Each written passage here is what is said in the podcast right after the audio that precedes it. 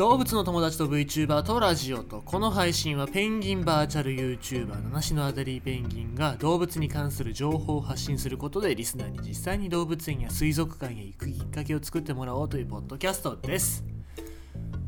昨日かな一昨日かな伊集院光とラジオとっていう僕が好きなお昼の番組。まあ僕は夜に聞くんですけどそれをね。の番組で大塚明夫さんが出てましてね。声優の大塚明夫さんスネークだったり、まあ、あとは広角機動隊のバトーだったりとかねスティーブン・セガールの吹き替えやってたりとかする大塚明夫さんなんですけどもまあやっぱすごいいい話をしますね。っていうのも、まあ、声優さん憧れる人いるんですよね。よく。VTuber の大半なんかも多分そうだろうなと思うんですよ。えまあ、みんながみんなほら可愛い子ではないですし、ね、イケメンではないですけどもなんかイケメンで主役になりたいとかねイケメンキャラの主役になりたいとかいう人っているじゃないですか。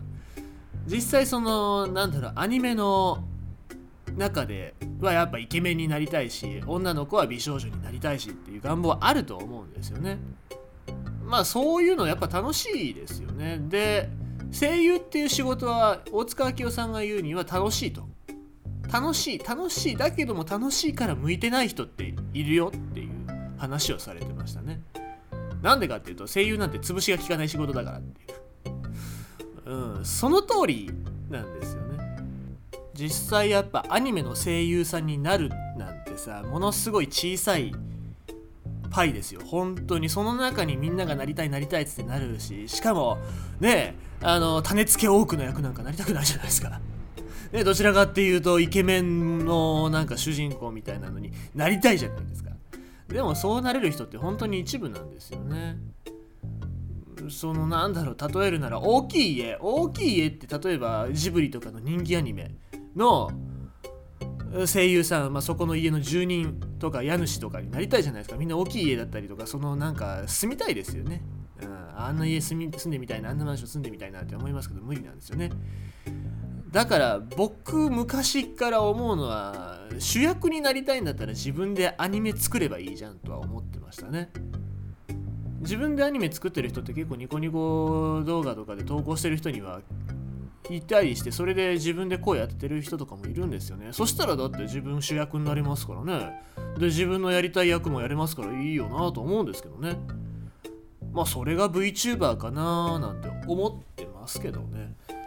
だから例えるんだったらうん犬が自分で犬小屋を作ってそこの主になる感じですよね、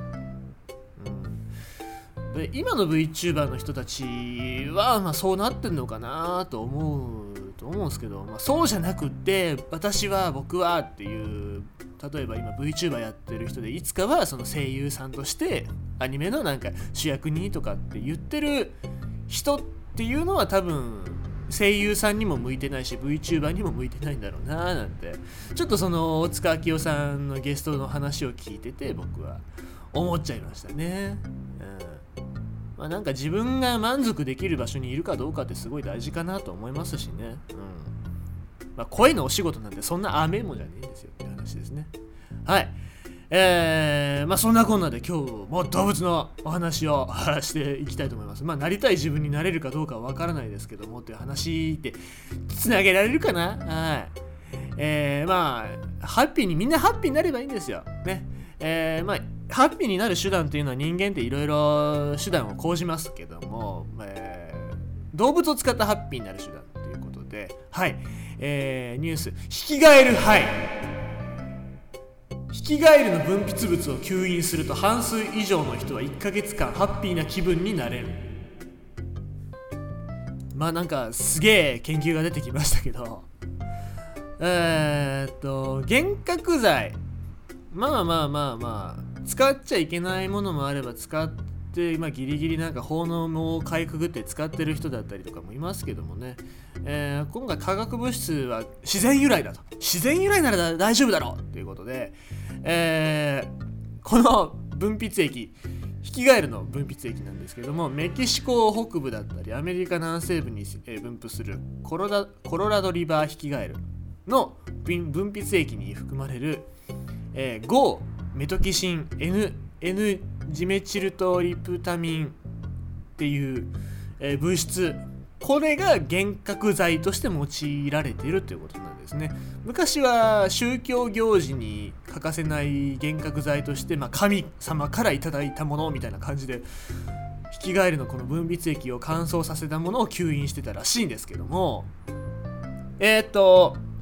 このヒキガエルの分泌液を乾燥させたあ粉、まあ、を吸引してもらいその効果を確かめた実験を行ったところ半数以上の人が一度吸引すると1ヶ月間ハッピーな気分が続くことが分かったというそういう話ですねすげえななねええー、っとまあいろいろあるんですね、えーいや自然由来のそういう物質っていうのは幻覚剤っていうのは、えー麦麦につく菌だったりとか、えー、キノコ由来だったりとかね。いろいろあるんですけども今回のこのコロラリバーヒキガエルの分泌物はその他の自然の、え幻覚剤よりも強力な幻覚作用があるということですね、えー2019年の4月の13日付の、え研究論文なんですけどもこの研究を行うにあたって42名の参加者を世界中から募って、えーその時の心の状態を測定それから分泌液を乾燥させた粉を吸引してもらってその24時間後に再度アンケートに回答してもらった。でまた4週間後に同じようなアンケートに回答してもらって実験完了となるっていうことなんですけどこれ結果。結果的に吸引から1ヶ月以上経過してたんですけどもほとんどの人たちが